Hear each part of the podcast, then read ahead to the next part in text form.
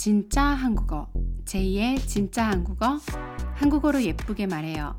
2023년 1월 31일 1월의 마지막 날 11번째 시간입니다. 안녕하세요, 여러분. 지난 한 주 어떻게 지내셨나요? 한국은 정말, 아, 정말 지난 한 주는 어마어마어마어마하게 춥다가 이제 조금 오늘부터 날씨가 다소 풀리는 듯 다소 따뜻해지려고 하고 있는 듯 했어요.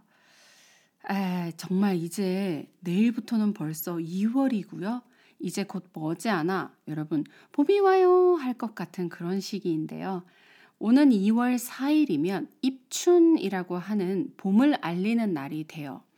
지난번 동지 이야기 때도 말씀드렸듯이 한국에는 24절기라는 계절을 알리는 날짜들이 존재하는데 바로 이 입춘 2월 4일이 이 입춘이 24절기 중 가장 첫 번째 절기예요.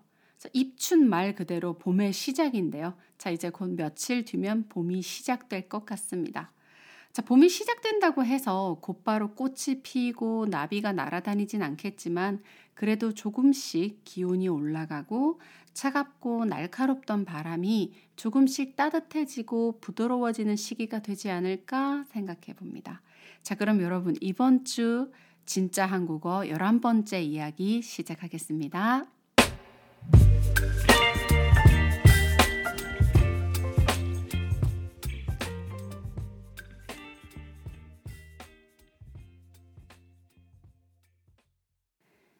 2023년 1월 31일 진짜 한국어 11번째 주제는요.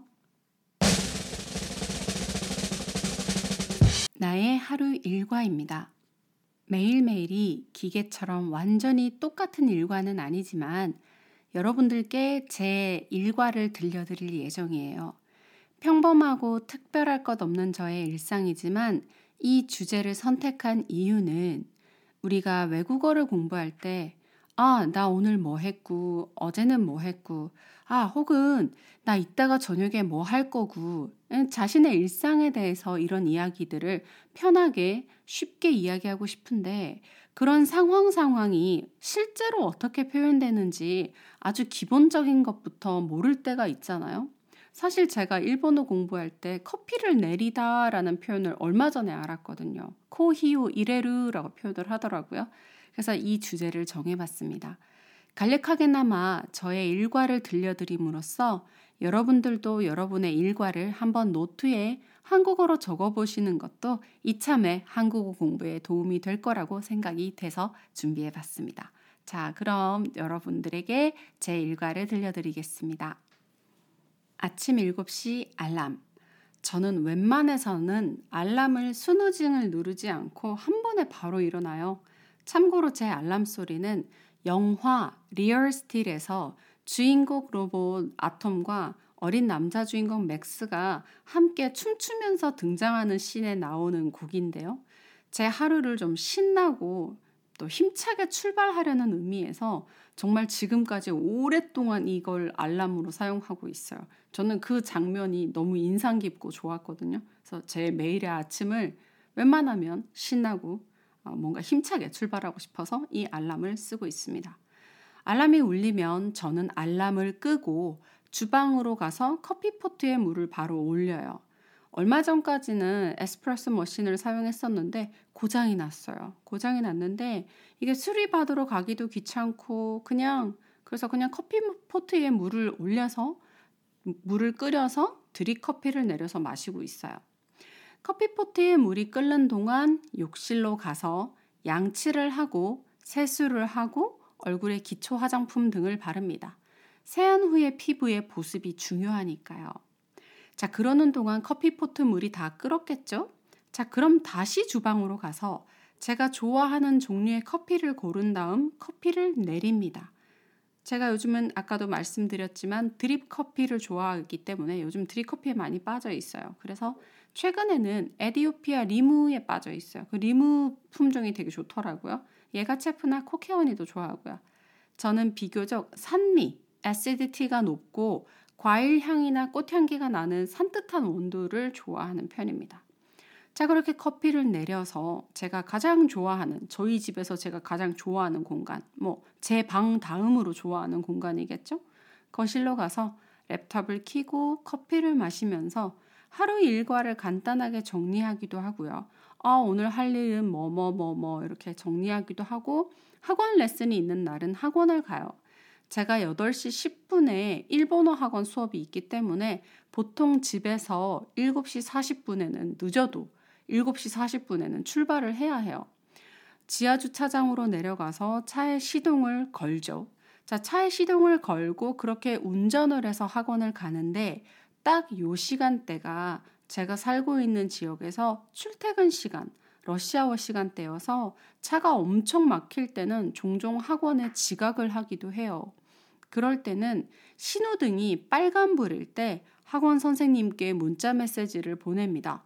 선생님, 조금 늦을 것 같아요. 좀 기다려 주세요. 이렇게 문자 메시지를 보냅니다. 그렇게 문자 메시지를 보내면 저희 친절하신 일본어 선생님께서 괜찮으니 운전 조심해서 천천히 오세요. 라고 답변을 해주시겠죠? 자, 그렇게 해서 학원에 도착하고 공부를 하고 마치고 집에 다시 돌아오면 9시 40분에서 9시 50분 가량이 됩니다. 자, 이때도 요일에 따라서 좀 달라요. 그래서 발레 레슨이 있는 날은 발레를 가고 또 체력이 좀 괜찮고 오늘은 운동을 하고 싶다 하는 날은 수영을 가기도 합니다. 마침 내일은 수영을 갈 예정이에요. 자, 아무튼 발레 레슨은 10시 30분부터 11시 30분까지 1시간가량 진행이 되기 때문에 그 1시간 동안 발레 레슨을 받고 레슨이 끝나고 집에 도착하면 대략 한 12시쯤 됩니다. 그러면 이때 샤워를 하고 점심 식사를 하죠. 저는 식사할 때 젓가락을 사용하는 걸 좋아해요. 포크나 나이프보다는 뭐 물론 스테이크를 먹을 때는 젓가락 젓가락이 아니라 포크나 나이프를 사용하겠지만 그냥 간단히 집에서 파스타 같은 거 만들어 먹어도 젓가락을 정말 자주 사용합니다. 왠지 모르게 저는 이 젓가락을 쓰는 행위가 젓가락이 스틱 두 개가 가늘고 길게 이렇게 손가락에 껴있는 모습이 좀 좀 우아하다고 생각이 돼서 젓가락을 자주 사용합니다. 그리고 젓가락이 더 편한 것 같아요. 제가 아무래도 한국 사람이니까요. 자, 그래서 저는 자, 아무튼 젓가락을 몹시 사랑합니다. 이번에 일본 여행에 갔었을 때도 저번에 일본 여행 갔었을 때도 젓가락을 사서 일본에서 젓가락을 사서 제 이름을 새겨 왔어요. 그래서 최근에는 그 젓가락을 정말 너무너무 애정애정하고 있어요. 그래서 굉장히 자주 사용하고 있습니다. 자, 아무튼 그래서 저의 일과는 보통 그래서 1시 정도가 넘어야 점심을 먹는데요. 운동을 한 후여서 엄청 맛있어 가지고 다이어트가 잘 되지 않아요. 그래서 점심을 좀 많이 먹습니다. 저희 발레 선생님께서는 운동 후에 최소 1시간 동안은 물도 마시지 말라고 하셨었거든요. 마른 걸레도 쥐어 짜야 한다는 심정으로 임해야 다이어트에 성공할 수 있다고 말씀하셨는데 제가 그게 좀 잘 안 돼서 스스로도 몹시 안타깝다고 생각하고 있어요. 아무튼 그 이후 시간은 보통 저의 본격적인 일과가 시작되기 전까지는 자유 시간이기 때문에 책을 읽는다든지 제가 좋아하는 어학 공부를 한다든지 하고 있고요. 그림 그리는 걸 좋아해서 그림을 그리기도 합니다. 2월부터는 좀 더 본격적으로 그림을 그릴 생각이에요. 한동안 좀 손을 놨더니 손이 좀 많이 굳어서 2월부터 이제 내일이죠 벌써 내일부터는 그림을 좀 많이 그릴 생각입니다. 자, 그래서 2월 달부터는 우리 진짜 한국어 인스타도 조금 열심히 해볼 생각이에요. 사실 개인적으로 소셜 미디어에 뭐 개인적인 이야기들을 업로드하는 걸 별로 좋아하는 편은 아니어서 꽤나 멀리하고 있었습니다만 여러분을 위해서 잘 못하지만 저는 사실 인스타를 잘 할 줄 모르거든요.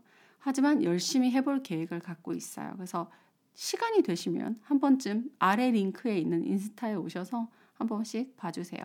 뭐 피드백을 주시면 제가 또 피드백을 남겨드리도록 하겠습니다. 자, 아무튼 그리고 최근에는 계란 요리를 조금 공부하고 있어요. 공부라고 하기엔 조금 거창하게 들리겠지만 계란으로 할 수 있는 뭔가 나만의 요리를 만들자. 간단한 요리여도 뭔가 나의 아이덴티티를 담아서 요리가 하고 싶다라고 해서 계란 요리를 연구 중인데 생각보다 쉽지는 않은 것 같아요. 자, 저는 프리랜서로 일을 하고 있는데 보통 일하, 일을 시작하는 시간이 저녁 5시부터예요. 왜냐하면 학생들을 가르치고 있는데 학생들이 학교를 마쳐야 제 일이 시작되기 때문이죠. 전에는 번역 업무나 조그만한 회사의 무역 업무도 했었는데 지금은 하지 않고 있어요. 그렇게 일을 어, 학생들을 가르치는 시간 이외에도 너무 일을 많이 하니까 제가 저, 저 자신에게 집중을 할 수가 없더라고요. 그래서 많이 피곤하고, 물론 돈은 많이 벌지만 많이 피곤하기도 해서 요즘은 그런 일들은 다 줄이고 저 자신에게, 낮 시간 동안은 저 자신에게 집중을 하고 저녁 시간에는 학생들을 가르치는데 시간을 집중하고 있습니다. 그렇게 수업이 끝나면 보통 한 밤 12시 가량이 돼요. 그것보다 늦을 때도 있고 빨라질 때도 있고 그때그때 조금 다르긴 한데요. 자, 그러면 저는 샤워를 하고 잠자리에 듭니다. 저는 향기롭게 잠드는 게 좋기 때문에 잠들기 전에는 반드시 샤워를 꼭꼭 해요. 그래서 보통 하 루에 두 번 할 때도 있고 세 번 할 때도 있고 샤워를 좀 자주 하는 편이라서 피부 보습에 신경을 많이 쓰고 있어요. 피부가 보습력이 떨어지면 피부가 약해지니까요. 자, 저는 샤워를 할 때 먼저 브러쉬로 머리를 빗고 마른 상태에서 물이 젖지 않은 상태에서 머리를 빗고 머리부터 감습니다. 자, 요 표현이 조금 여러분들이 생소하게 느끼실 수 있어요. 왜냐면 한국 사람들은 머리카락을 빗고 머리카락을 감는다고 하지 않고 머리를 빗고 머리를 감는다고 표현을 하기 때문에 그죠? 뭐 물론 누군가가 머리카락을 빗고 머리카락을 감는다고 말해서 못 알아듣진 않겠죠. 하지만 일반적으로 자연스럽게 사용하는 표현은 아닌 거겠죠. 자, 아무튼 그렇게 다시 저는 머리를 감습니다. 샴푸를 먼저 한 후에 트리트먼트를 발라놓고 hair cap을 쓰고 이제 본격적으로 샤워를 하죠. 그렇게 샤워가 마치면 머리도 헹구고 또 몸에 바디로션도 바르고 머리에 드라이기로 머리도 말리고 그리고 또 body mist나 아니면 향수를 꼭 뿌리고 잠드는 편이에요. 향기가 좋으면 기분 좋게 잠들 수 있기 때문이죠. 자, 빛이 있으면 저는 또 잠을 잘 못 들어요. 빛이 있으면 잠을 잘 못 자는 편이어서 꼭 수면 안대를 하고 잠드는 편입니다.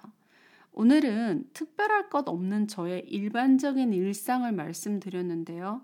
커피를 내린다, 차에 시동을 건다, 지하 주차장으로 내려간다, 머리를 빗는다, 머리를 감는다, 로션을 바른다 등등 일상적인 표현 등을 최대한 많이 사용해 보고 싶었어요.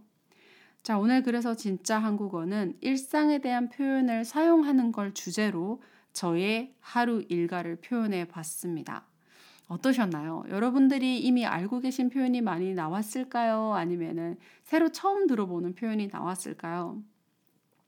다음 시간에도 좀 더 다양한 주제, 그리고 좀 더 생활 밀착형 표현, 일상에서 자주 사용되는 표현을 가지고 돌아오도록 하겠습니다. 자, 그럼 오늘도 여기까지 진짜 한국어 들어주셔서 정말 정말 감사드리고요.